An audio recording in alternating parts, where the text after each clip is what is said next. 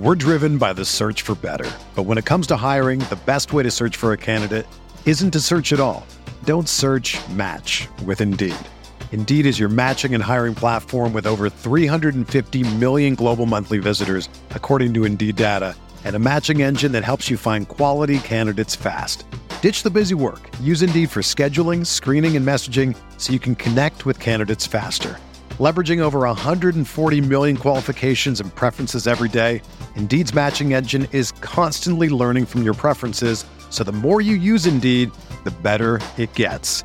Join more than 3.5 million businesses worldwide that use Indeed to hire great talent fast. And listeners of this show will get a $75 sponsored job credit to get your jobs more visibility at Indeed.com slash BlueWire. Just go to Indeed.com slash BlueWire right now and support our show by saying that you heard about Indeed on this podcast. That's Indeed.com slash BlueWire. Terms and conditions apply. Need to hire? You need Indeed.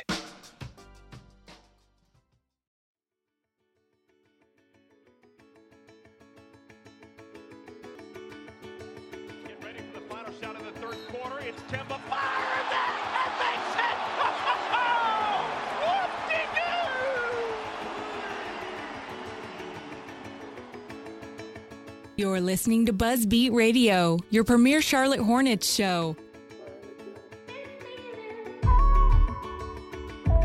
All right, welcome back in. This is episode 45 of Buzzbeat Radio. Uh, we are going to cover and, and recap four games tonight for the Hornets. It was a, it was a really tough four game stretch for Charlotte, Minnesota, Washington, uh, San Antonio just this last night, and then a brutal loss to Cleveland, I guess, which was uh, Friday night of Thanksgiving week now. So two and two in those four games, not bad. Uh, certainly could have been worse. That's kind of what we talked about in the last episode as being a best case scenario. So we got there. Well, I, I guess let's just jump right in here. Well, first let me let me talk about where we come from and who we want to thank here. We are a proud member of the Almighty Baller Radio Network. Um, so check out almightyballer.com for many other uh, shows, fantasy wise, you know, separate team wise, whatever you want. We got it at almightyballer.com. And then sportschannel8.com. Our good friend Brian Geisinger is from Sports Channel 8. That's where we got him from. So you should always check them out. ACC basketball, which is just kicking up now, they got you covered. ACC football, which is just kind of making their exit. They've had you covered all year. It's the funniest Twitter account in North Carolina, in my uh, humble opinion. So make sure you check out sportschannel8.com, and that's at sportschannel8 on Twitter. All right, guys. Well, look, first, before we jump in here, which I was I was rushing at the beginning. I, guess I should say, how was Thanksgiving, Richie? How was your Thanksgiving? Did you enjoy it? Did you get some good family time in? Did you did you find time to watch the Hornets, which I had a really hard time doing th- this week? Yeah, yeah. We I had to record a couple games and, and I couldn't watch them all live. But yeah, my Thanksgiving was good. Uh, I had two meals. Uh, like I have for the past couple of years. I usually go over to my wife's side of the family first, and we have a, bigger meal, and then I head over to my side of the family, and we typically have dessert by the time we get there. It's it's after they've already ate and everything like that. But yeah, uh, a lot of time with the family, and at some point, I'm just like, okay, the family's got to go. I need some alone time. But uh, yeah, so I, I love I love Thanksgiving, love the food, love spending time with family. But at some point, it gets a little bit too much. BG. Yeah. Um, how's it going? Did you go to Winston? Like, where were Yeah. you during Thanksgiving? Yeah, went back to Winston for a few days, which was uh was a good time. Just mostly just I, don't, I didn't leave the house that often. Mostly just hung out with family and uh, and the dog.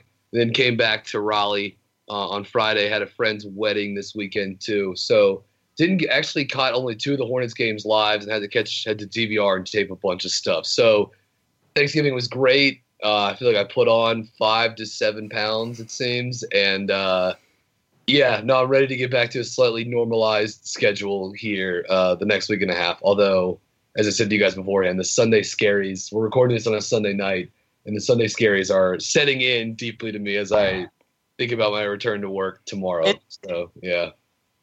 Yeah, it, it's a tough time of year. You know, it's a tough time of year for a lot of things. Like these Sundays in, in, the holidays, especially right after Thanksgiving, when you can see Christmas in the like in the near future, but you can't reach out and touch it quite yet, and you got to go back to work. And then from like a you know a fan watching, you know, being a Buzzbeat radio co-host perspective, you know, you you have to try to fit in this like Hornets watching and like make sure you're on top of your stuff while you're also like spending time with family and enjoying the holidays. It, it's a weird time of year. So we're going to try to give you the best we can give you tonight. But I'll be honest before we get in there.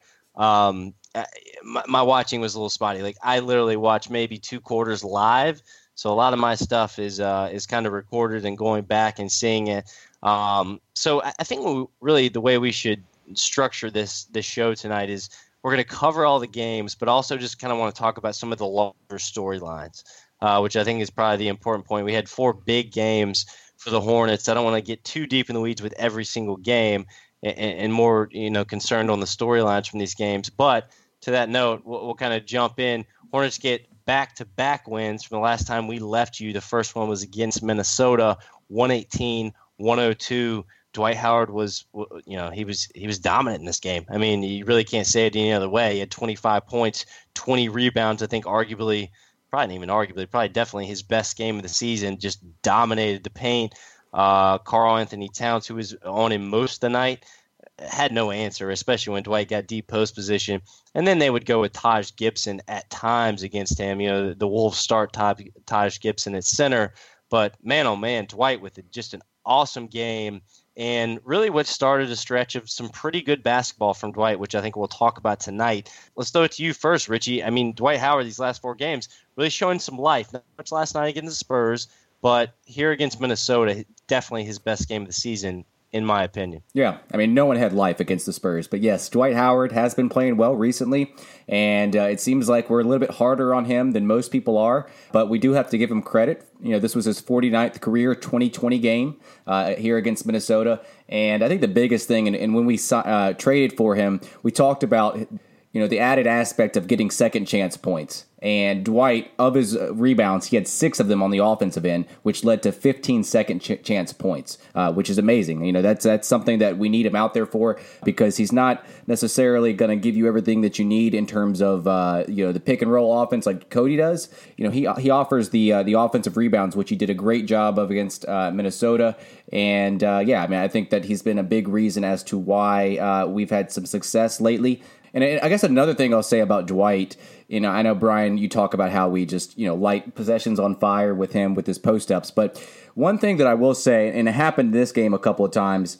One post possession that I do like with him is if he gets deep position, which he has uh, against some of these teams like Minnesota, and he just goes straight up. No dribble, just goes straight up. You know, it might not look pretty at times, but I think he needs to take advantage of the fact that he's deep in post position.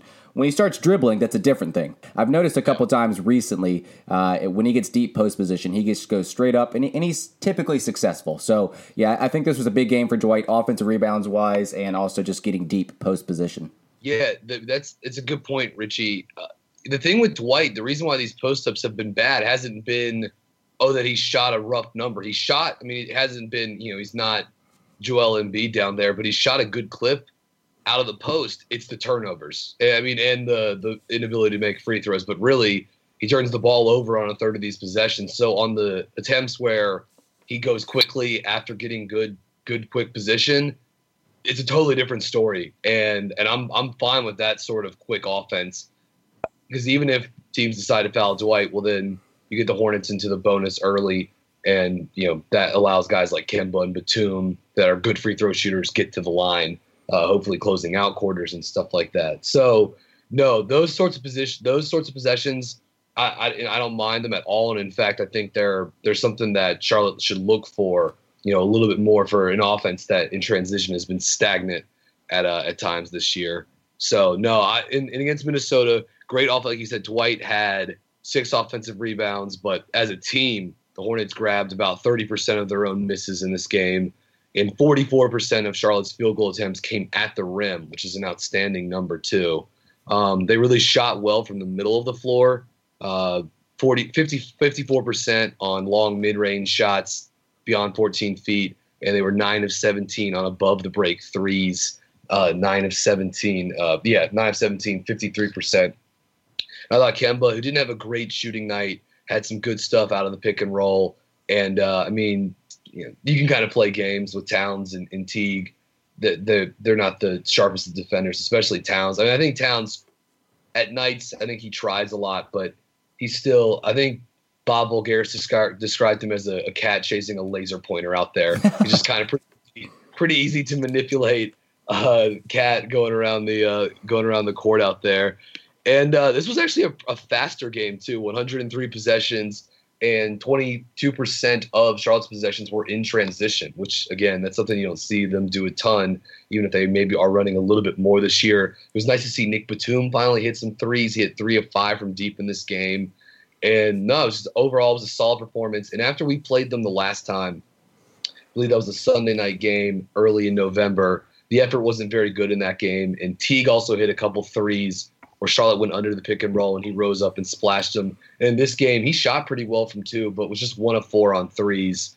And I just think, again, that's just such a huge barometer for their team that when Teague is hitting those pull up threes, they're mm-hmm. they're electric on offense. I mean, they're gonna have their issues on defense no matter what, but they're so tough to stop that if he's hitting that, then they're almost impossible. It was also nice to have MKG back for this game, and he started out on Jimmy Butler, really didn't have that great of a performance and is ultimately just kind of having a, a weird debut season up in up in Minnesota too. Yeah, a game that I think we would be remiss without not mentioning. Um, if we don't mention it, we're going to hear about it. So let's go ahead and get it out of the way. Frank Kaminsky, nine to fifteen, uh, had twenty four points, hits four three pointers in this game. Like he really like. Let's be honest, the Hornets' offense was not without Frank out there quite frankly, wasn't great in this game. But Frank really connected a lot of things, hit open shots, was active off the bounce. Just one of those Frank games that comes like every once every yeah. two and a half, three weeks. Yeah. Uh, we get one of those, and, tonight was one of the, or that night uh, was one of those. I mean, he really, uh, outside of Dwight's strong performance, saved the Hornets in this one because, uh, as BG said, you know, not a good night from Kemba. You know, Batum had his moments you know, having MKG back was nice, but uh, but uh, you know Kaminsky was really really good offensively with 24 points and, and helped the Hornets in this one. You, you know, I, I, think you're right, BG. I think just you know from a from a defensive perspective, you know Jeff Teague being the connector for the Wolves offense that we talked about. I mean, he has a lot of pressure on him moving that ball from side to side with four guys that, that need it and, and are scores um, most of the time. Well, three guys, you know, Taj Gibson not so much, but the one note really I had from this game was that Dwight Howard was able to just patrol the rim at all times. I mean, matched up against Taj Gibson, he could just completely ignore him um, when the Wolves had the ball, and he was able just really to patrol the paint, uh, make a difference. I mean, he was a monster defensively, and that energized him obviously defensively, or excuse me, offensively, and and quite frankly, he had the great matchup going against uh, you know Karl-Anthony Towns and got deep post position a lot of times. Had a lot of easy uh, looks at the rim, but I, this was just the tailor-made matchup for Dwight Howard. I thought having to guard Taj Gibson, or, or really, I, I, should say, not guard Taj Gibson, and just really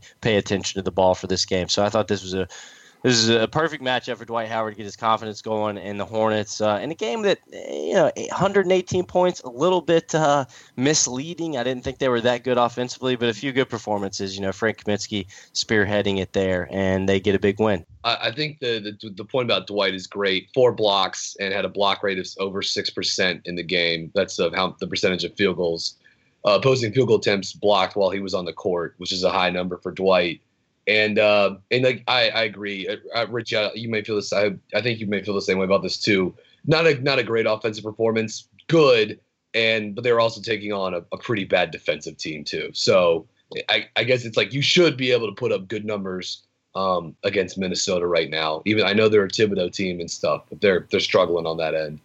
Yeah, they struggle, uh, you know, allowing points in the paint. I think we did a good job of that. I think that's one of their downfalls on the defensive end, which is funny because I think on the offensive end they do a good job of getting into the paint. Uh, so it's kind of one of those things where they're good on it at offense, but on defense uh, they struggle keeping people out of the paint, uh, and we saw that from Dwight. Uh, yeah, I mean, I think there's nothing really more to add to this game. Uh, the bench was lively on both ends of the of the court, and that fourth quarter where we outscored the the Timberwolves, it was spearheaded, like you said, Spencer, by Kaminsky. He had nine points in the fourth fourth quarter alone. So uh, that's that's the quarter that put us over the top, obviously. Wednesday against Washington, I thought the Hornets, uh, you know, again, it was it was a very similar performance, really, in terms of just the offense looked similar. You know, Dwight's getting deep position. Dwight, you know, last few games, guys, he just uh, again uh, outside of last night, I try to like block last night against Antonio out of my mind while I'm talking about these like stretch of games, but um, which is difficult because Wednesday against Washington, again, he just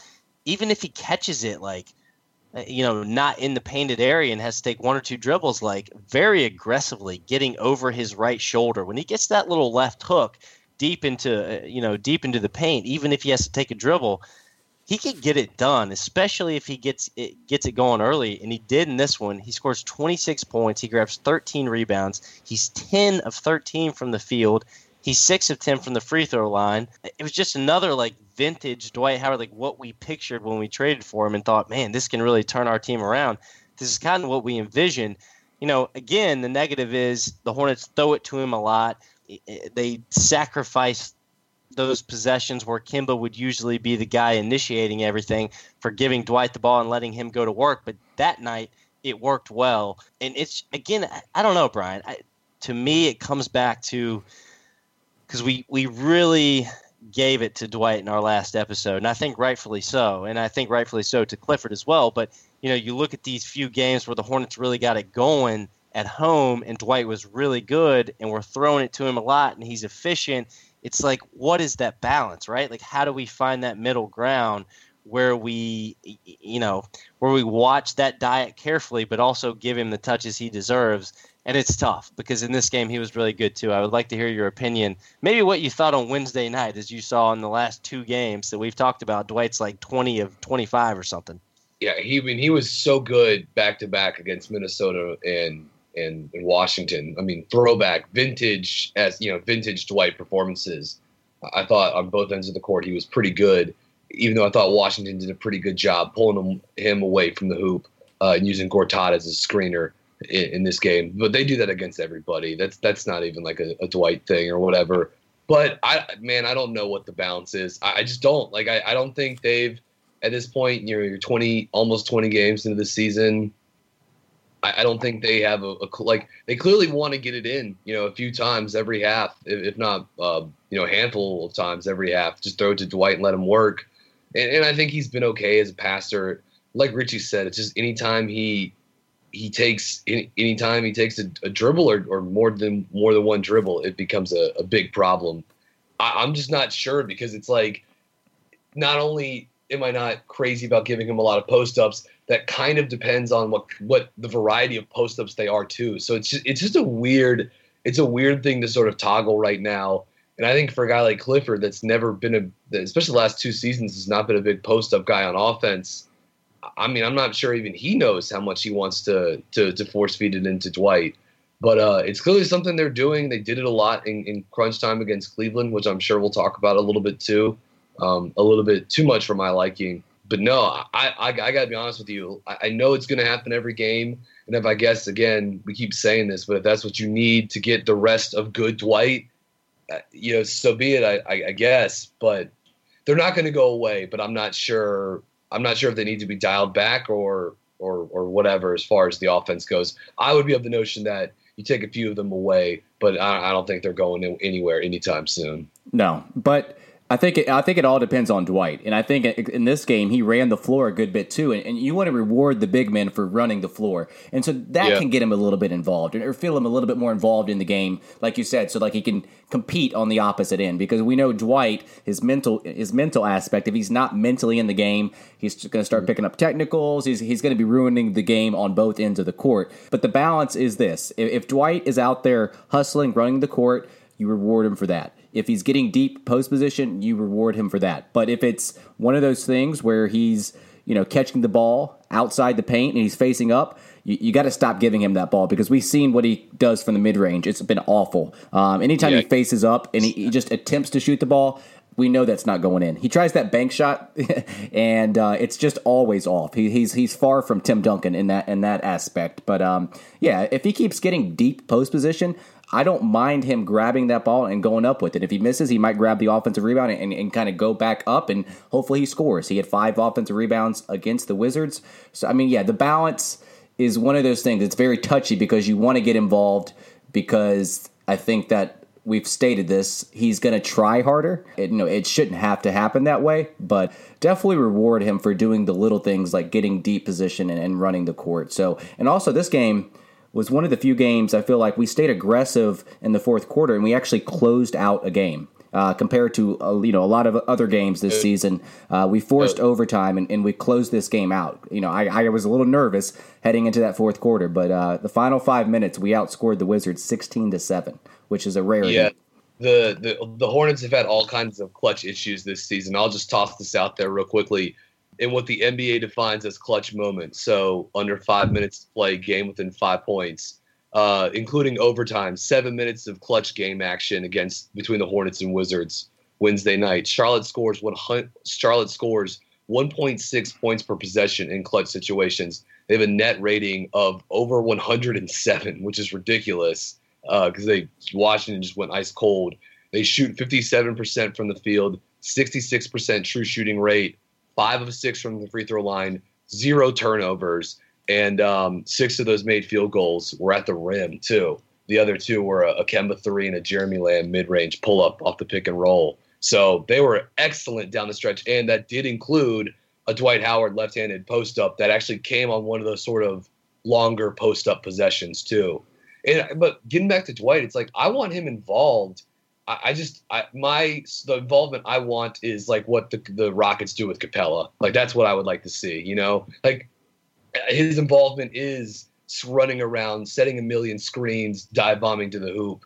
Um, I mean, that's not clearly that that's not what what he's wants, and he certainly fought against that while in Houston too. But um, yeah, I don't I don't think we're gonna get that. But that was kind of my my hope this year. Yeah, he doesn't view himself as that type of player. He he does not. It's it's probably not going to happen. I agree with you 100 percent, BG. That that would be the most effective way for the Hornets to use him and the most efficient um, when you consider their offense. But you know, a little bit more on this game. I, I think we should give you know a little bit of credit here to Michael Carter Williams, who was huge, especially in the fourth quarter. I mean, it's two two threes and, and then hits two threes against Cleveland on Friday. I mean, all of a sudden he's a three point shooter. Um, you know, hits five and six free throws, but you know, and then the the only other note I had here was the Hornets making twelve of twelve. Yep. Uh, free throws in that fourth quarter to really help get this game to overtime. I mean, you can give the Hornets a lot of you know what about not making free throws, but they did it on Wednesday, and that got this game to overtime and allowed them to get this win, which was a really important one uh, as we'll realize more when we get to these next two. But um, but yeah, I, you know, staying on the on this Dwight thing, uh, real quickly, I, I, Kemba has not had a good past four games, and Dwight, for the most part, has. And he's gotten a Dwight has gotten a lot more touches, and the offense has felt organically more inclined to go to him and so I can't help but wonder if Kemba not playing well and Dwight getting more touches, you know, are directly correlated to each other. I, I would tend to, to say they, they are. Um, and that's that's just the question with this team and this offense is if you're going to give Dwight those touches, and, and I don't care if he's effective or not, that's not really the point. At the end of the day, Kemba is what makes this team go. And when push comes to shove, Kemba and his effectiveness and how he's coming off screens and how he's getting to the rim and how he's creating for his teammates are is exactly what is going to make this offense better. And if you're going to sacrifice three, four, five, six, whatever it is, of those opportunities per game to throw it to Dwight, then you should expect bad results in in, in the larger picture, right? And, and so you know these these few good games from Dwight are great and dandy, and you know all the Dwight lovers and and supporters and defenders of the trade will stand up and scream to the hills. But you know uh, when it comes to the larger picture and the greater sample size, I think you're going to be disappointed uh, at the end of the year, and I think that's what we're trying to say on this show a lot. You know, I want to give Dwight credit, and that's what we're trying to do right now. I think BG and Richie and I think we're doing a great job of, of giving him credit, but Kemba is struggling right now. He is really, really struggling offensively, and I can't help but think, but you know, Dwight getting more touches and Kemba struggling is not directly correlated. You got to you got to remember too that like 95 plus percent of Dwight's minutes come with Kemba on the court too. So it's just like if like these these post ups, if, if you're going to give these Dwight post ups, they're almost certainly going to happen when Kemba is out there as well. And as we've said before in this podcast, you got to kind of maximize those possessions. And point blank period, you're not doing that if you're allowing Dwight to take six of those each game to score, you know, a total of you know a couple points basically.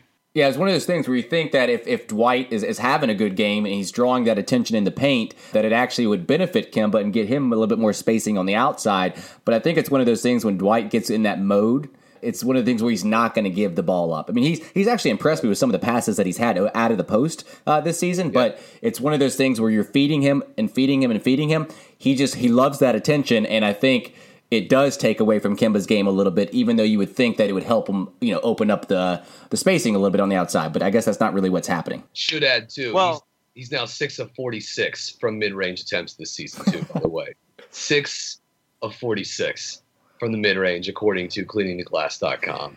And to that point, you know, when when Dwight's out there and Kemba and Dwight are in a pick and roll, teams are more inclined to trap Kemba because yep. they have no problem with Dwight catching it in the mid range, yep. rolling freely. Like there's no issue there. That's fine. Let him catch it there. He's a dead man walking. But with Cody, you know, it, it, or any other center for that freaking matter, like it's it's a different story, right? Mm-hmm. And, and so that's the other point to consider. Like the Hornets can't run their offense effectively if Kemba is actually going to be the centerpiece in a Kemba Dwight one five pick and roll because they're going to trap Kemba and eight times out of ten, he's not going to be able to snake his way to the rim, and he's going to have to either pitch it to Lamb opposite, or he's going to have to throw it Dwight in the middle. And neither one of those are a good alternative to what the offense was last year with Cody because he can catch it in the middle and make a play. And that's the point. It's that simple. It's really that simple. So, anyways, we don't have to go too deep into that.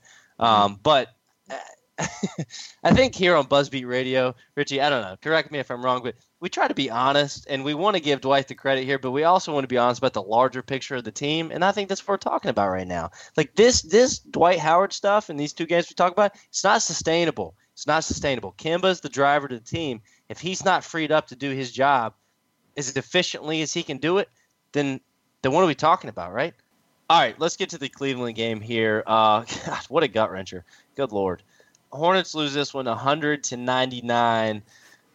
Uh, no excuse. No excuse to lose it. I was with the family all day long, coming back from Blowing Rock, North Carolina. Got to the couch midway through the third quarter. It looked like we were going to pull this thing out. Um, and then it got ugly in the fourth quarter. The offense just hit that rut that they always hit in the fourth quarter. You can count on it. Death taxes and the Hornets offense and the Panthers offense, for that matter, uh, hitting the rut when it really matters uh, in scoring position. So the Hornets dropped this one. LeBron does LeBron things 27 points, 16 rebounds, uh, 13 assists. Kemba was uh, terrible. I mean, there's really no no other way to say it. I mean, he really, really struggled in the second half. Got some fantastic looks, quite frankly and it just couldn't knock him down. I mean, I, I don't want to knock Kemba too much. You know, I know we ask him for a lot, but Kemba had a chance to put this one away for the Hornets. He wasn't able to do it. Uh, Jeremy Lamb struggled. Uh, the bench really was not good at all. The bench only musters up what 17 points in this game, I think. Um, Carter Williams. It, was, was it was tough sledding. Carter Williams is good. Again, Carter Williams is good once again. I mean, he's really adding a serious dynamic, especially defensively. I mean, he's quietly good offensively, but defensively, he's adding something for this team off the bench. And Dwight Howard was good again. I mean, he really was. He got another matchup where, you know, Kevin Love's down there, another small center that he can take advantage of, and he did a pretty good job. He's 7 to 14, but you know, it, it was the little things with Howard in this game. It was the antics, it was the, the technical, uh, you know, the offensive fouls. It's just the stuff at the wrong time. You look at his line, you see 20 points, 13 rebounds. Like, you, you, you see things that, like, make you think, man, this guy's a great player. But then when you actually watch the game, and it's the inopportune – you know things that he does that really affect the team again uh, being a winning player is it, it, can be a difficult thing and it's obviously that for dwight howard. I mean he hurt the, this team in a lot of situations in this game but uh, the hornets should have had this game. They let cleveland uh, they just handed to cleveland. The hornets did not score a field goal in the last three minutes and 30 seconds of the game and i think i want to throw it to you guys and get your thoughts but i think the larger point is here and we have a Twitter question that I just want to go ahead and tackle now. Steve Clifford's got to be better at the end of games. I mean, that's just the bottom line. He's got to be better and more creative. They, they're, we don't have a lot of offensive talent, but we have enough to where he can be better as a coach and draw up other stuff other than Kemba the high pick and roll. I mean, it's Yep. just got to be better. Mm-hmm. Yeah, I mean, this was one of those games too, low low turnover game. So really, it was just outside of Marvin, no one could hit a freaking shot. Um, Kaminsky was 0 of 3 uh, from the field, 0 of 2 from, from beyond the arc. Kemba and Lamb combined to go 10 of 36 from the field, 3 of 17 on three pointers. Uh, those guys combined for 26 points on 36 field goal attempts. Uh, that's not going to get the job done. Charlotte goes 16 of 27 from the free throw line, 59%. I mean, guys, all this happened in a game they lost by one point to freaking LeBron James. And you just can't have, you can't, you just can't shoot that poorly. And this was Cleveland's dis- I mean, Cleveland, I'm not sure if they're in the basement in terms of defensive efficiency. If, if they aren't number 30, they're probably 28 or 29. But this was the third most efficient defensive performance for Cleveland this season. And uh, in the second half, it was especially bad. The Hornets scored about 81 points per 100 possessions in the second half, and it's just it's like you just if you just you can't go 24 minutes of basketball and are just completely unable to score, uh, including a 17 point fourth quarter, which was really uh, a doozy. And yeah, if you do that against LeBron, who was I mean the guy is uh, he's just a machine. You can't praise him enough how good he how freaking good he is and um, he did everything Cleveland had to do, and including I think he even guarded Kemba on uh, on one of the last possessions too. And just again, I mean Lue and those guys in Cleveland, they ask him to do everything, and he seems like he delivers it every single time, unless it's beat the Warriors. Uh, he can handle basically everything else. So, but yeah, when, look, Lamb and Kemba, the offense that Charlotte runs, I mean, the sort of like core tenets of it right now are Kemba pick and rolls, Dwight post ups, and Jeremy Lamb pick and rolls. And when those guys aren't hidden, it, it's going to get ugly quickly. Yeah, there, there was cold shooting in that second half, like like crazy. I mean, we shot forty six percent in the first half. Compare that to thirty in the second half, and then from three Yeah. point, uh, we shot fifty three in the first half. Compare that to twenty one in the second half. And like you said, Brian, we could not take advantage of the fact that we were in the bonus early. Uh, we got to the free throw line like 10, 15 more times than, than Cleveland. But we only made like three or four more than them. We shot 59% from the free throw line, and a couple of those were from Kemba. And, uh, the, you know, we, we need to take advantage of the fact that we're getting to the bonus early because we do stay aggressive. And, and, and even if the Hack of Howard's in play, you know, Dwight actually shot five of six from the free throw line in the Yeah. fourth quarter. So, you know, and he wasn't really scoring from the post, but uh, he was getting to the line and staying aggressive and actually uh, actually made his free throws. It was interesting in the fourth quarter. Kemba started started on the court to begin the fourth quarter, which is not not um, very common. And he he played with Carter Williams to begin that, and he actually missed two free throws real early on. And you know, you might think it's they're insignificant free throws to begin the fourth quarter, but obviously we only lost by one point. So um, you can point to any any free throw, and that would have uh, been the difference there. So yeah, I mean, I don't know if you want to talk about the end of the fourth quarter and how you guys were talking about. You know, Clifford needs to be more creative, but um, it did seem like we were feeding Howard a lot. Which led to some fouls, but also uh, it didn't really get anyone else involved. Compare that to the Washington game, where you know Kemba was getting involved, at- attacking the rim, and, and every, everyone seemed more involved in that Washington game. But where in this game, it just seems like it was Howard involved. Well, I wanted to, real quick before we get into that, and I do want to talk about that extensively. I, I wanted to give Clifford because he's going to go down on the sword here in a second, so I want to just give him a little credit before that happens.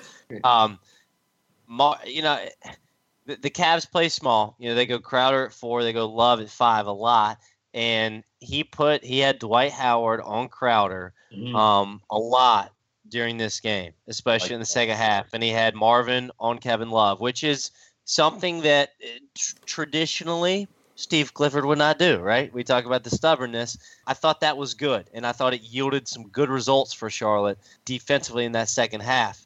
All right, now that's behind us. Let's talk about these, these last uh, three minutes and 30 seconds. Offensively, it's just, it's not a mess. It's not what this is. This is asking Kemba Walker to do everything. And we've talked about it before. I mean, look, here here are the last five Hornets possessions. I made I, this morning. I made note of all of them. Kemba gets a great look on a flare screen type of play. He comes down. I might not say this exactly right, but I'll get close. He pitches it over to Lamb. I believe it's Lamb. Dwight or Cody's right there at the, the elbow area. Kemba kind of runs his guy down towards uh kind of you know they love yeah that. they love that play. You know he, mm-hmm. he sprints his guy down the lane line on the right side and then just kind of you know back pedals mm-hmm. while uh, his man gets kind of flare screened by Dwight. I can't remember who set the screen, but anyways, worked perfectly. Kemba gets a wide open look. It's not even a contested three. No good. Okay. Next time down, Lamb gets to his left hand. You know, takes one of those little like fader, you know, awkward looking shots, but that's kind of his like business. He like you know, he's good at those shots. Um, he's got long arms. It really doesn't affect him when he's off balance. Misses. Next time down, MKG. Uh, we feed it to Dwight. Dwight makes a great pass to MKG with a great cut in the middle. He makes one or two free throws, which is a larger picture here. The Hornets beat themselves with free throws. I mean, if we really want to tell the truth, uh, Clifford wasn't good with his play calling, but the Hornets killed themselves with missed free throws. Uh, here we go. Next possession. Give it to give it to Dwight on the left block. Dwight backs. I mean, he literally backed Kevin Love all the way almost to the stanchion and misses a layup. Now, foul or not, whatever. Dwight's got to make that. I mean, he's right under the basket. Um, and then uh, Kemba on the high. You know, they put LeBron on Kemba there towards the end, which, in my opinion, just shakes Kemba up. I don't think he's ready for that kind of stuff. I think he just gets nervous when LeBron is on him and doesn't trust himself enough. He shoots a three, and it it, it, it catches nothing but the backboard on the left side of the rim. So those were your five possessions, the last three minutes and thirty seconds for the Hornets, and they were all equally ugly.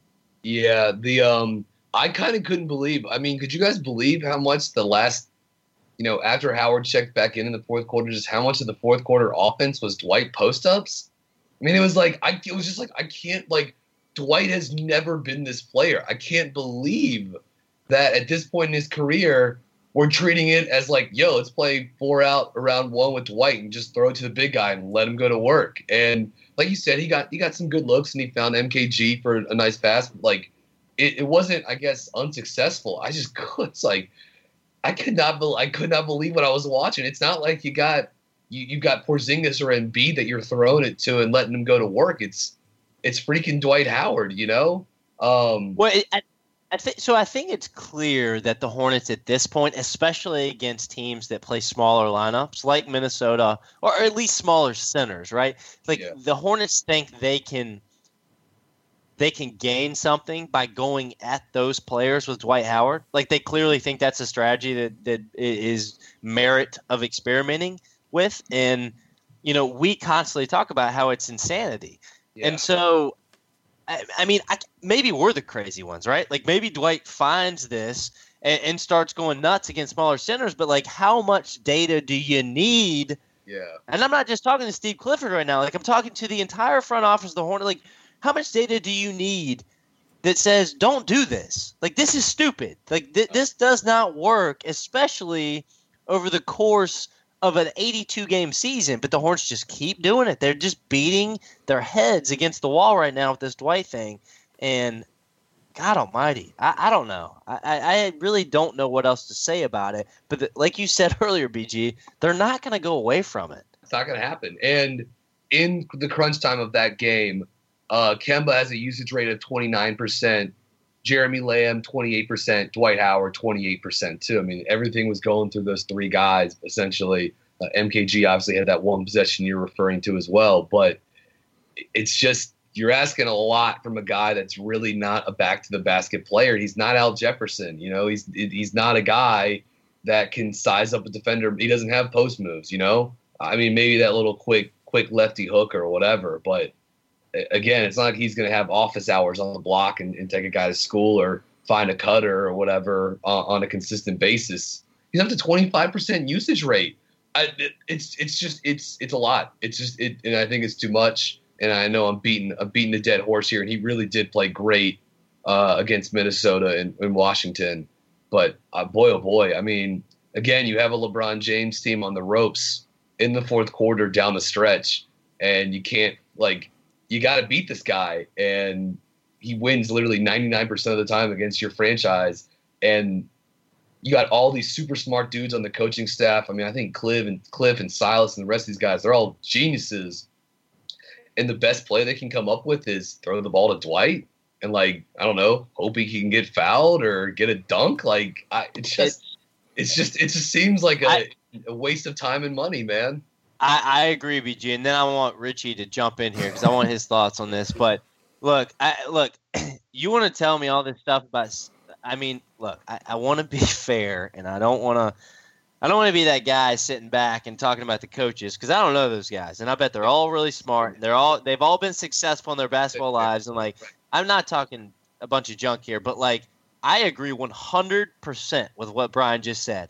All these smart guys on the bench, and the best you can come up with is what we saw there in the late late in that fourth quarter. All this talk about Stephen Silas being one of the best assistants in the league.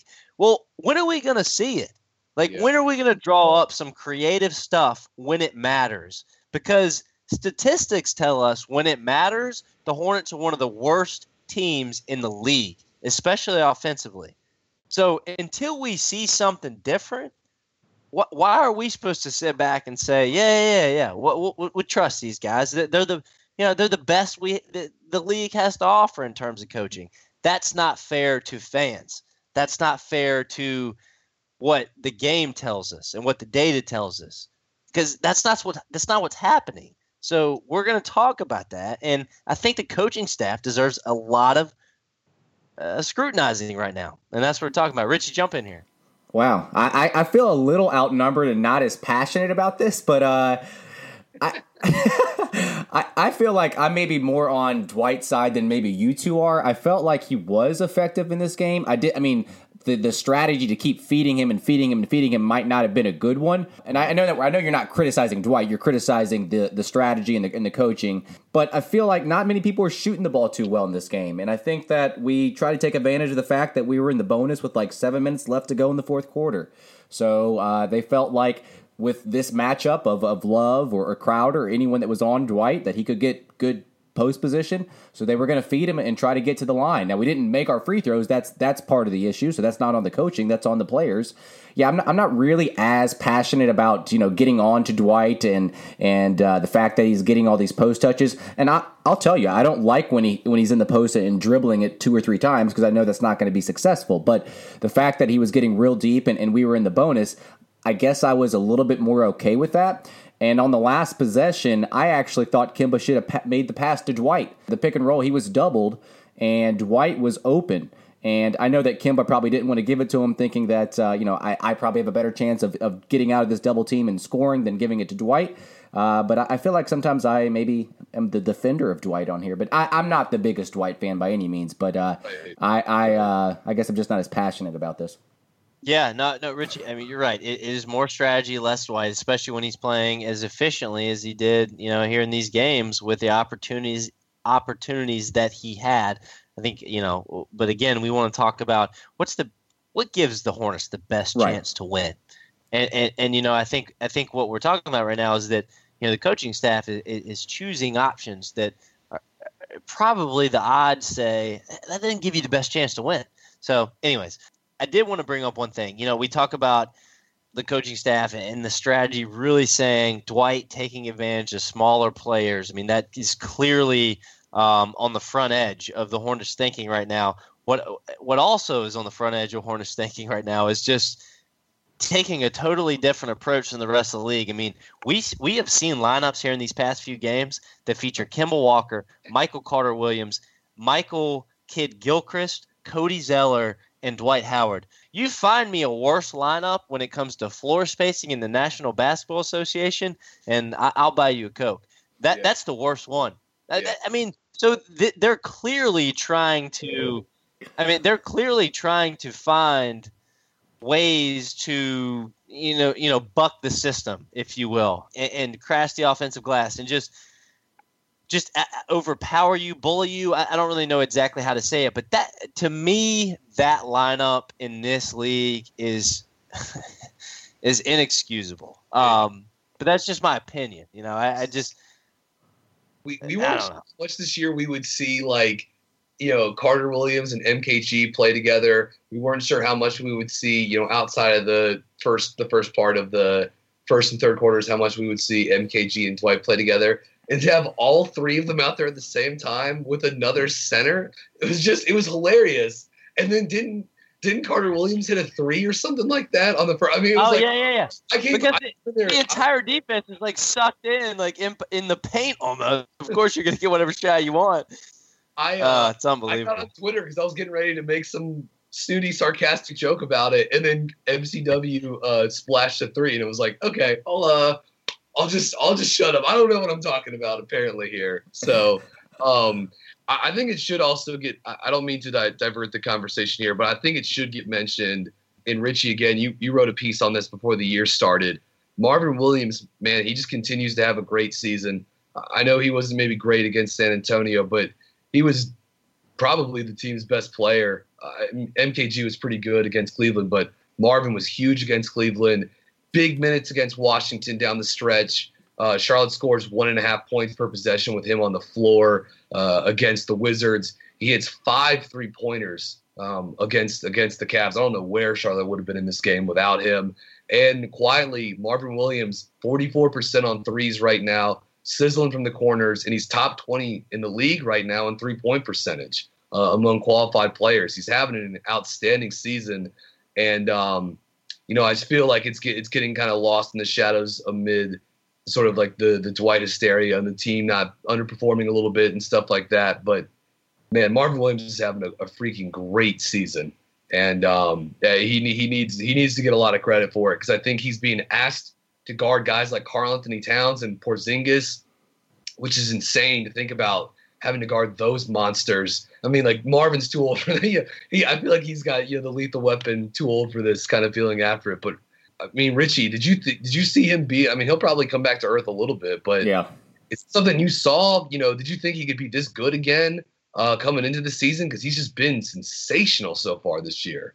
No, I didn't think he'd be this good, and I, I'm expecting a little bit of a drop off. But I, I definitely didn't think that last season was where he was going to end up this season. I was hoping that he would get back to his 15, 16 self, uh, or maybe a little bit closer to that. His his play over the last seven, ten games has, has been great, and I think you know the reason why he gets lost in the shuffle a little bit is because I don't think he like I feel like a lot of his minutes come in the first two, three quarters of the game, and you don't see him to end the game, so you almost forget about him. And uh, it's almost like they're favoring Kaminsky over Marvin. But for Marvin's sake, I mean, he's he's a very versatile player on both ends of the court. I feel like we need to see more minutes out of him late in games uh, because he can switch uh, on the defensive end, and then he offers a lot on the offensive end as well. You know, especially when he's hitting his three. So I think that's probably why he's not getting a lot of recognition, other than the fact that we're not, you know, above 500. Uh, you know, there's not a lot of attention on the Hornets, but uh, yeah, I, I think the fact that he's not playing a whole lot towards the end of games is probably the reason why he's not getting too much attention. But yeah, we, we do have to give him credit. You know, just going to add in here only 10 minutes in the first quarter, uh, 10 minutes in the fourth quarter this season for Cody, Marvin, and Kemba on the court at the same time. Just 10 minutes in the fourth quarter this season with those guys. Uh, they also have a plus 15 net rating in that span of time. Marvin's physical limitations are, you know, very obvious just from the eye. But again, to y'all's point, what he's asked to do defensively, you know, against some of the league's better offensive players, Kevin Love, uh, Karl-Anthony Towns, for a few examples in his last few games, and then what he's able to take to the other end and make open shots and you know play with equal effort, you know, and make make those cuts, keep the offense moving. I mean he has exceeded expectations this season. And for the people that I see that say, say what is it going to take to trade Marvin? I just, I, I don't like. Are we watching the same game? I, I, this guy has been excellent this year, and he's he's returned to that form from the season before last that we all said was so important for the Hornets' success this year. And uh, you know, if he keeps that up, and some other guys really find their way, you know, I think this team has a good chance to to get to that 42 to 45 win you know Right. spectrum when it's all said and done but uh, but yeah marvin williams i mean that's a great point i mean he's been so good and he deserves almost zero of the blame uh, for the slow start for this team this season um, let's jump to the San Antonio game, and then Richie. I know we have actually quite a few. I've got some questions actually from some people that I don't know if I funneled to you earlier, but so we've got quite a few Twitter questions we need to get to. But uh, San Antonio game last night. Again, we're recording this on a Sunday. The game was last night. it was ugly. The offense was, without question, as bad as it's been all year. Uh, the Hornets scored 29 points in the first half, end up with 86 for the game. They lose 106 86 to San Antonio. There's really nothing positive to talk about in this game from the Hornets uh, from a Hornets perspective. You know, I, I, I thought it was the epitome of you know, back to back, and and what in the doldrums of an NBA season, and and what an 82 game slug kind of does to you. I mean, this team just turning the ball over, not moving on offense, uh, easy defensive assignments being missed, not getting to loose balls. I mean, you name it, the Hornets pretty much made sure they got it done in this game, and, and not only that, they lose by 20 to a San Antonio team that was not good offensively, really at all. They shot six of 25 from behind the arc. That's that's 24 percent. So you talk about losing a game by 20 points to your opposition, which which is also bad offensively. So really, uh, unless you guys have something to add, I think we should jump to questions here. Terrible, terrible uh, outing by Charlotte. I just think it's ironic. On the same night that Alabama in college basketball had three players playing on the court, they probably would have outscored the Hornets here with, with our five man rotation. Uh, yeah, it was pretty bad. Yeah, you know, scoring 29 points at halftime. And really in the second half, I feel like Frank and Kemba were the only ones that were hitting anything, but it, it was just, it, was, it wasn't enough. It was too boring of a game to watch. Uh, between that and the the tryptophan from the turkey, I, I was falling asleep this weekend. Uh, I'm right. I'm, I'm right there with you guys. Yeah, they scored 86 points in this game. That's the lowest of the season, um, lower than the 87 they had against Boston. And they scored 90 points per 100 possessions in this game. That was the second worst offensive performance efficiency wise this season uh, compared to the Boston game where they had 85.7 points per 100 possessions. Yeah, it was they just. I mean, that's a tough schedule draw to play LeBron James on the Friday after Thanksgiving and then have to fly back and play the freaking Spurs on the second night of a back to back where they had the night off the night before. I mean, uh, you, your chances of you coming away with a victory last night, and and and again, I, I don't, I'm not gonna, I don't, I don't want to go go down the Dwight rabbit hole again, but he looked like he he looked like he was really on the second night of a back to back. Didn't look as sort of fluid and, and athletic as he as he does has for the majority of the season. I thought with him, with him, it was especially uh, notable. So yeah, I'm ready to move on because that game was was no fun to watch. I don't think Dwight played at all in the fourth quarter. I don't think so. And I, they, they had this lineup that ended the third quarter that they actually transitioned over into the fourth quarter as well that played like six or seven minutes in the fourth quarter. Yeah. They made like seven straight field goals to end the third quarter with Kemba, Monk, Lamb, Frank, and Cody. So Monk Monk actually got some play time because we were desperate for some scoring.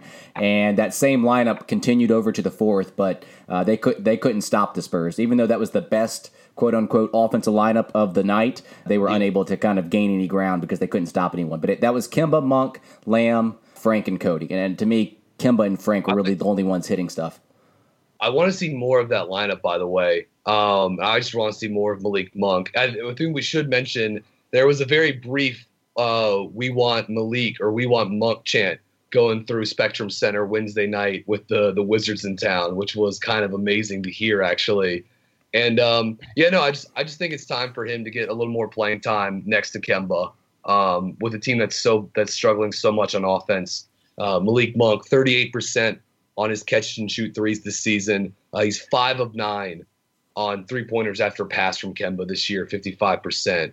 And um, when the Hornets play with those both those guys on the court, 109 points per 100 possessions, top 10 offense, and Malik has a true shooting rate next to Kemba when he plays with him 57%, which is great too. So, you know, we kind of talked about this on episode 44 a little bit, but I think going forward, we got to find more ways to get Malik on the court and next to Kemba. There's not a lot of depth, and minutes are kind of tight also too right. amongst us and guards. But they got they got to find a way to get him out there. I think a little bit more. Yeah, well, that was one of the questions we got. I was about to jump okay. into them why why are we not getting more Monk? I mean, I think Brian just really kind of answered it there. I, I, would just add that, you know, I, that I agree. Um, yeah. I think we need to get him out there more. I don't. I mean, I do know the reason why. I mean, I, I think Bacon has shown, especially these past few games. I mean, Bacon he he is a productive player in terms of like keeping it connected mm-hmm. defensively, being in the right position on the floor. He's not a great one-on-one defender, doesn't move his feet exceptionally well yet, but he's in the right position. And offensively, uh, kind of like the Treveon Graham role. I mean, he he keeps the ball moving. He doesn't screw it up, which I think is a little bit of a peeve for for Clifford with Monk. Is that he he kind of just goes off into his own world, you know, and, and, and just hunts his own shot to a to a point where it's it's it's excessive to to Steve Clifford, right? Like, would it be excessive to other coaches? Maybe not, but Steve Clifford is is under a microscope that says win now, and I don't think that he thinks he can do that with Malik Monk out there um, in, in, big time minutes, and, and I think that makes sense. But I agree with Brian that if this if this team wants to find more consistency on the offensive end, which I think is imperative to their long term success, then he you got to find a way to get him like ten to twelve minutes a night. You, you just do. Um, he gives you a better chance to win when he's taking four shots, five shots, opposed to Dwayne Bacon uh, catching it and passing it and running the shot clock all the way down, or taking a three, which Dwayne Bacon, I, I couldn't tell you the last time he made a three pointer. I mean, it's been a long time. So, um, yeah, I, I, agree with Brian. Richie, anything to add on the whole Monk thing? I just think it's an odd situation because he got more play time uh, earlier in the season because they used him as a backup point guard. But he definitely thrives when he plays off ball. So now that, you know, Carter Williams is back, that's actually who he would probably pair better with in the second unit. But the issue is Carter Williams has taken over his minutes, so that's that's the dilemma. Carter Williams has taken Monk's minutes away, or, or Bacon, whatever you want to look at. But um, I feel like Monk would be better off or better suited playing that two guard spot. But you know they actually used him more as the backup point guard. Yeah, I, I mean, I think you're right. Like Carter Williams coming back has eaten into Monk's minutes and and you know nominally taken them away, but like if you have Carter Williams out there who can guard twos anyways, right. and right. you know, so why not try Bacon out there, or excuse me, try Monk out there instead of Bacon, gain something offensively, and, and have Monk guard either the weakest guy or just the backup point guard. Like I, I don't understand what you're really losing there, um, but yeah, I, for whatever reason, Steve Clifford thinks he's really getting beat up with Monk on the floor right now uh, over a guy like Dwayne Bacon. All right, so next question here. This is a good one, and we'll try to go through this one as quickly as possible, which will be difficult. How secure is Steve Clifford's job? And that's the question, but I actually want to add a little bit to it because that's too broad. How secure is Steve Clifford's job if the Hornets finish this season with what they're on pace for, which is about – I don't know, guys. Help me out. Definitely under 40 wins. I, I, would guess something like 34 wins or so, maybe even under that.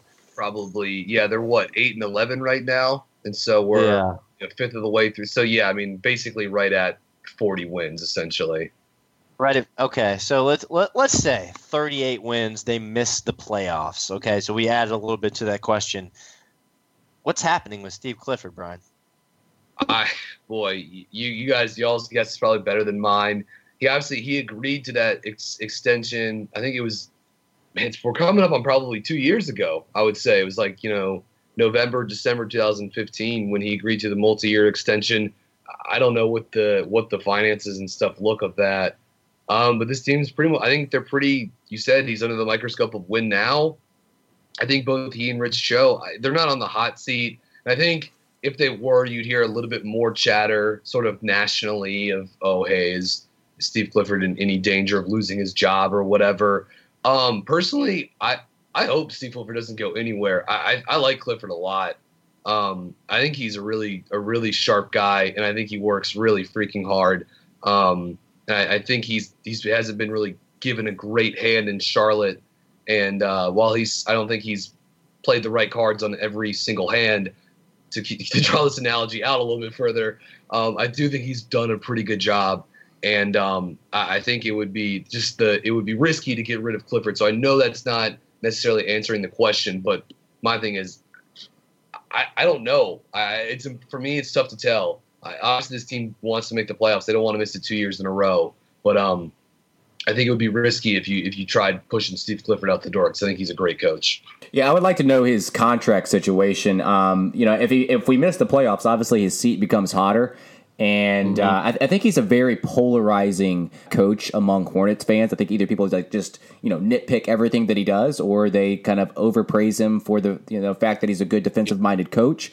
Uh, but yeah, I, I kind of fall somewhere in between. I, I think that he is a good a good coach, and uh, yeah, I, I just don't want to think about the fact that we might miss the playoffs, and, and if we do, think Yeah. that that's going to be a consideration. Um, but I, I wouldn't like to know his contract situation. If it's one of those things where he just has a couple more years, maybe they just let it play out. I'm not sure. Yeah, I think that um, I think it's very synonymous, obviously, with uh, Rich Cho's situation, which is he got his deal extended into this season, and you know, pa- past that, uh, I don't know, man. Like it. I, I would say that if the team finished 36, 37, 38 wins, you know, whatever that looks like, I, I, don't think Rich Cho comes back, and you're bringing new GM into any situation, and that doesn't typically mean that that coach is going to stay. Yeah. Um, and you know, every now and then, you know, you get a situation where, you know, it ends up working out when the guy gets there and, and he likes what he sees maybe more than he thought. But you know, when you get to the top level of anything, you know that guy coming in that's going to you know drive the ship is going to want to bring his own people in. And so I don't think there's any way around it. If this team finishes less than 40 wins, or, or quite frankly misses the playoffs, and Rich Cho doesn't stay, I'd say yeah, I think Steve Clifford's probably a dead man walking. I mean, that's just w- w- the way this stuff works. So And what, I'm- what I'm looking at here is a report from Windhorst, literally almost two years ago to the date, November tw- uh, to November 25, 2015. Uh, Clifford is now signed through the 2018-2019 season. That was what the extension took him through. So if they did decide to cut bait with him after the year, it would just be one year's worth of money essentially. So which would not be, um, you know, a huge a huge number. Something like the you know the Knicks had to deal with with firing Derek Fisher or some of these other sort of quick hire and fires in the last few years. All right, so let's uh, let's get on to some more Twitter questions here. This is from at Jeff Hasley. Uh, he's at Jeff Hasley on Twitter. Long term question: What's Charlotte going to do with Kemba's contract uh, when Kemba's contract is up? This is a great question. This is uh, a question that, uh, or a topic that Nate Duncan and Danny Leroux actually discussed on the uh, the Dunked On podcast the other day in their in their sixty for sixty series that when they were going through Charlotte. Um, I have a lot of I have a, I have a few thoughts on this. They can extend Kemba, but they can only extend Kemba for what is 120 percent of, of what his current salary is. So that number ends up being right at like 64 million dollars. That's not going to get it done for Kemba Walker. Um, I think he likes being a Hornet. I don't think he likes being a Hornet enough to take that kind of pay cut um, to what he could get on the open market. The only option for well, there, there's two scenarios for the Hornets that I think could keep him in Charlotte. One is Kemba going bananas and making the All NBA team, which would actually make him eligible for the designated player extension, which is you know the super super super max, the biggest max you can get in the NBA. That is not likely. There's there, I mean, we don't need to go deep into the rabbit hole there, but there are too many good guards in the NBA, especially in the Eastern Conference, for Kemba to reach that level of play. So I would probably say that's there's a 99% chance that does not happen. The other one is that the Hornets just don't extend Kemba and they let his contract run up and they they have his bird right still. Like they can still offer him five years when his contract runs up after next season, whereas to everybody else can offer him four. Um, my gut tells me Kemba will walk in that situation and try to, you know, really chase a ring in in what would still be considered the prime of his career.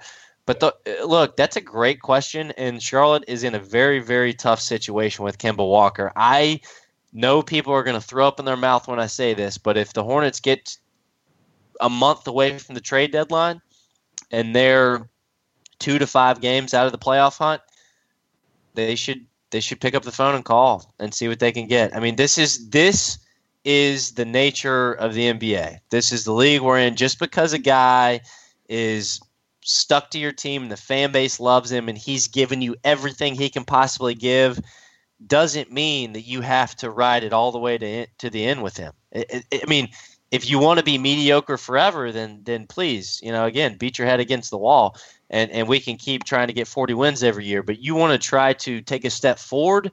Um, we've come to that point with Kemba Walker's contract being one of the best in the NBA.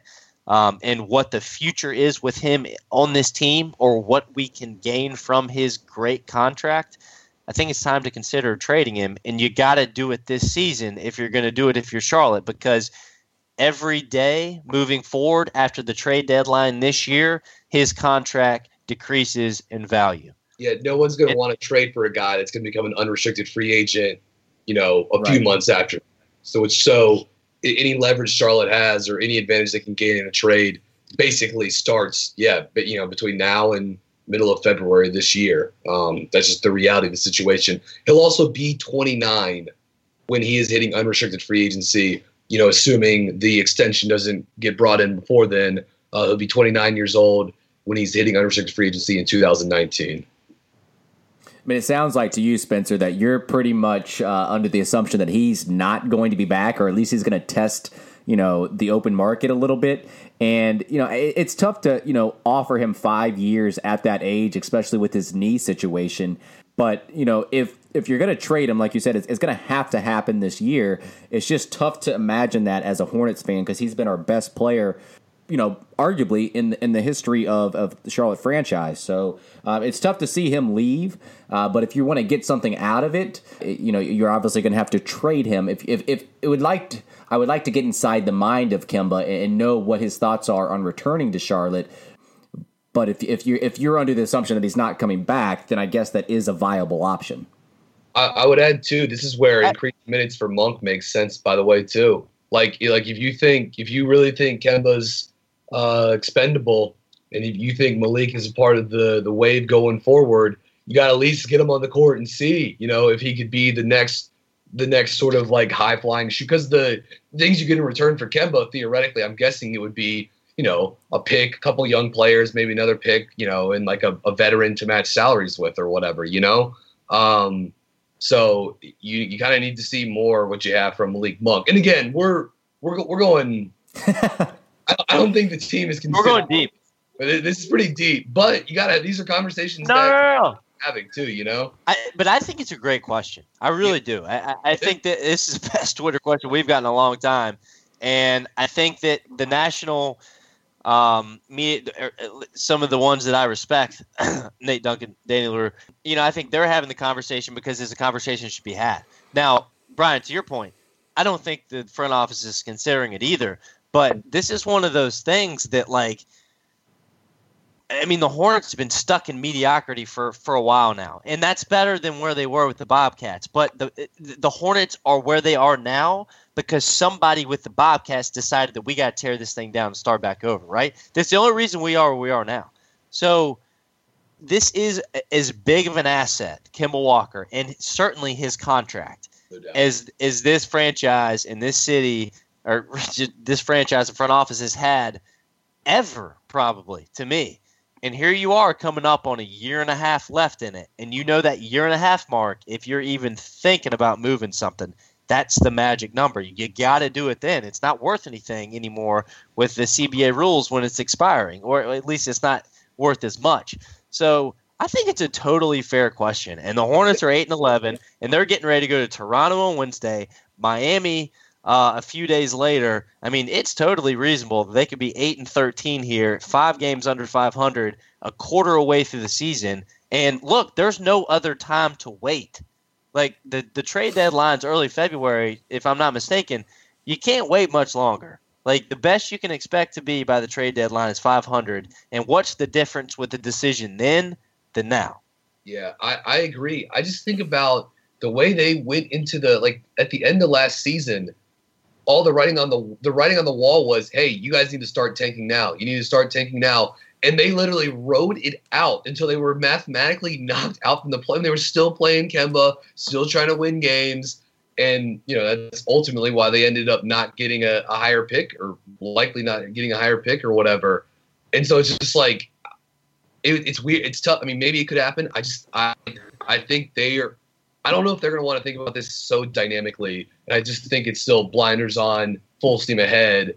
Let let's try to get these 40 wins and a, you know a playoff series. But it's this is a conversation that absolutely has to has to should be had too. Yeah, it, it gets you thinking, and, and now that you've posed it in that in that way, Spencer, I feel like I'm thinking more about it. I, I was never open to the idea of trading Kemba, but you know, I think this front office is so focused on the now you know, we've seen that. Like Brian, you just said, they're they're going to compete to the very last second until they're mathematically eliminated, and you know, make these deals like for Miles Plumlee in hopes of getting better. Um, but you know, they're just so f- focused on the now that they don't ever look to the future. And by the time they're actually looking to the future, it's too late. Well, it, it should be interesting. I mean, just quickly to kind of close this out. I'm getting emotional. We're talking about trading Kemba, guys. Now I can't even like talk now. My favorite. Um, yeah, seriously. I was all like passionate about how I was kind of smart for a second. Now I'm like, what am I saying? Uh, That's the nostalgia, you know, being a Hornets fan. All right, so coming up for the Hornets as we close this episode out, uh, Toronto on Wednesday night. God. Uh, I believe is it Friday night? It's either Yeah. Friday or Saturday. They go to Miami. So Friday. again, I mean, you know, you, you got to get one on the road. Or you're looking at eight and thirteen, and then you come home for Orlando, Golden Golden State. You can chalk up an L for that. Oh my God. Um, Chicago and the Lakers. So you think you can get three of those last four that I mentioned? But I mean, you, you- all right. So again, at Toronto, at Miami, home for Orlando, uh, home for Golden State, home for Chicago, home for the Lakers, at Oklahoma City, at Houston, home for Miami, home for Portland, home for New York. And the best case scenario in that stretch of games, which I should have counted them, is 500. So, I mean, you're going into the new year, fellas, um, out of the playoff race. I mean, that's what we're looking at with Charlotte right now, unless they just find some kind of gold that we didn't know exists. But uh, it, it's you know they've missed some opportunities here early in the season. That's just kind of where we are. I should add two quick things. I like that worries me a little bit. A because I don't want like Charlotte is so devoid of like good assets now that I don't want them to say, "Hey, let's flip one of these picks to go get, you know, a shooting guard that can like." I, I don't, I don't want them to nuke any sort of like short term gain uh over like or no nuke any sort of like long term asset over some sort of perceived short term gain of making the playoffs this year. Uh, I think that I think those sort of short sighted moves just they always end up um, putting egg on your face. And I'll also say this going back to Kemba real quickly. If they trade Kemba, by the way, again all hypothetical, like clear the decks. You got to trade Dwight Howard. Yes, you got to trade. yes. You got you got you got to unload because there's Yeah. no point. Like if you're going to trade Kemba and tank, like there's no point winning 30 whatever game. You know, it's just you don't have to become the 76ers and start a bunch of nobodies out there. But nah, you got to you got to clean the decks and you got to do everything you can to try to increase the odds of um, you know of, of finding a way to, in in this hypothetical of finding a way to get uh, higher up the lottery board. And that's a great point because if you trade Kemba, I mean, that effectively depreciates the value of guys that you need to get off your hands, Brian. To your point, like Dwight Howard, Marvin Williams, like all these guys you need to get out of town. Like you trade Kemba, now the desperation is reeking from the front office of Charlotte. Now you're actually going to have to attach things to those deals to get off the other ones, which kind of moots the whole point of trading Kemba. So that's that, that's a that's a great point. Anyways, it's not going to happen. We're not going to trade Kemba. We're going to ride this. So we had, we had this conversation for nothing, really. No. Well, no, not not really. I think it's a worthwhile conversation because it gets people thinking about you know what. I think we want to get people thinking about what they want their franchise to be. What what what do the fans want the Hornets to be? What do they want this team to be? Not just this season, long term. Like what do we want to be? Mm-hmm. That's what we need to answer, and that's what the front office needs to answer. And that's what Michael Jordan needs to answer. We don't need to just become a 40 win team and get comfortable there. There are plenty of small markets that have been better and successful with, with different approaches. And it doesn't mean that's the right approach and that ours is the wrong approach, but it means it's worthy of a thought and it's worthy of conversation. And it feels like this franchise will not have that conversation. Is not is not willing to consider those things. There just has not been enough creative creativity when it comes to those kind of concepts to me that that there should be. But I so will say, I will say, some Charlotte fans they they want to be a you know a perennial top four team, but they're also the same ones that complain when you want to you know start over and you know you break it down. So the same fans that want that top four spot need to realize that you're probably going to have to rebuild to kind of get there, and uh, especially if you want to be a consistent top four team. it's really hard to be And- a team that's a top four team. There are all these low probability scenarios, but almost all of them start with if you're going to pursue that, like burning things to the ground and then trying to build through the draft and through that sort of stuff. That's just generally how most teams do it. It's exactly right. It's not. There's nothing proven to that strategy that says you're going to come out uh, on the right side of things. I mean, if you've been a fan of Charlotte basketball since 2000 and I don't know 2010, you you'll understand because you remember when they traded Gerald Wallace away and Stephen Jackson away and had all the cards stacked just perfectly, and then one ping pong ball came out the wrong way, and you ended up with Michael Kidd Gilchrist instead of Anthony Davis. That's the kind of margin we're talking about. It doesn't make that strategy wrong, and Yeah. it doesn't make you know kicking the rock down the road as a 40 win team every single year right and vice versa but it is worthy of conversation. And and i think that's you know the hornets are coming up. Their rich cho's contract is ending. Steve clifford's job is eh, you know his contract's two years away. Kemba walker's contract's two years away. You know dwight howard comes off the books eh, you know next season as well. Like it is time to have these conversations i think. And i think it's i, I think this is complete completely worthy uh, to talk about. But um so, so I think that was it was a great question. I'm glad he asked it because I think it led to some of our best stuff we've had. Uh, uh, I, we, I think we're gonna have more of that going forward too, probably, because yeah, these are these are interesting times for the Hornets and Kemba, and you know what the next five to ten years of the franchise look like. all right, well, look, let's uh, let's get out of here. We've uh, I think we've stretched it out to uh, all the way to the finish line as long as we can go.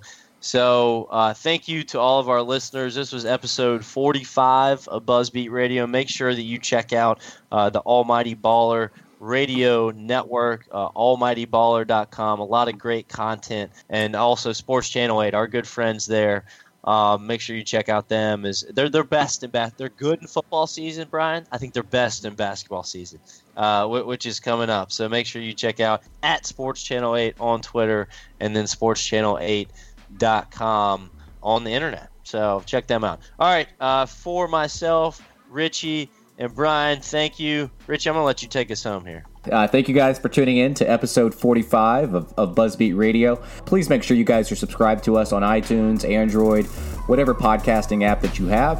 Uh, and we'll see you guys next time. Go Hornets.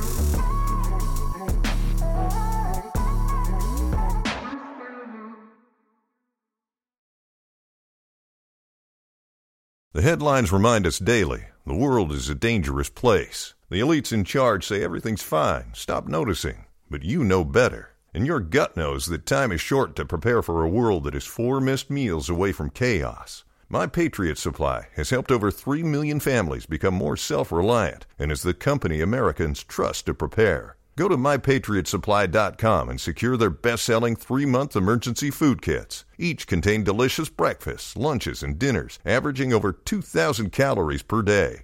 Secure at least one food kit for each family member. For a limited time, save $200 plus get free shipping on all their Ready Hour three month emergency food kits. You're not ready if it's not Ready Hour Foods.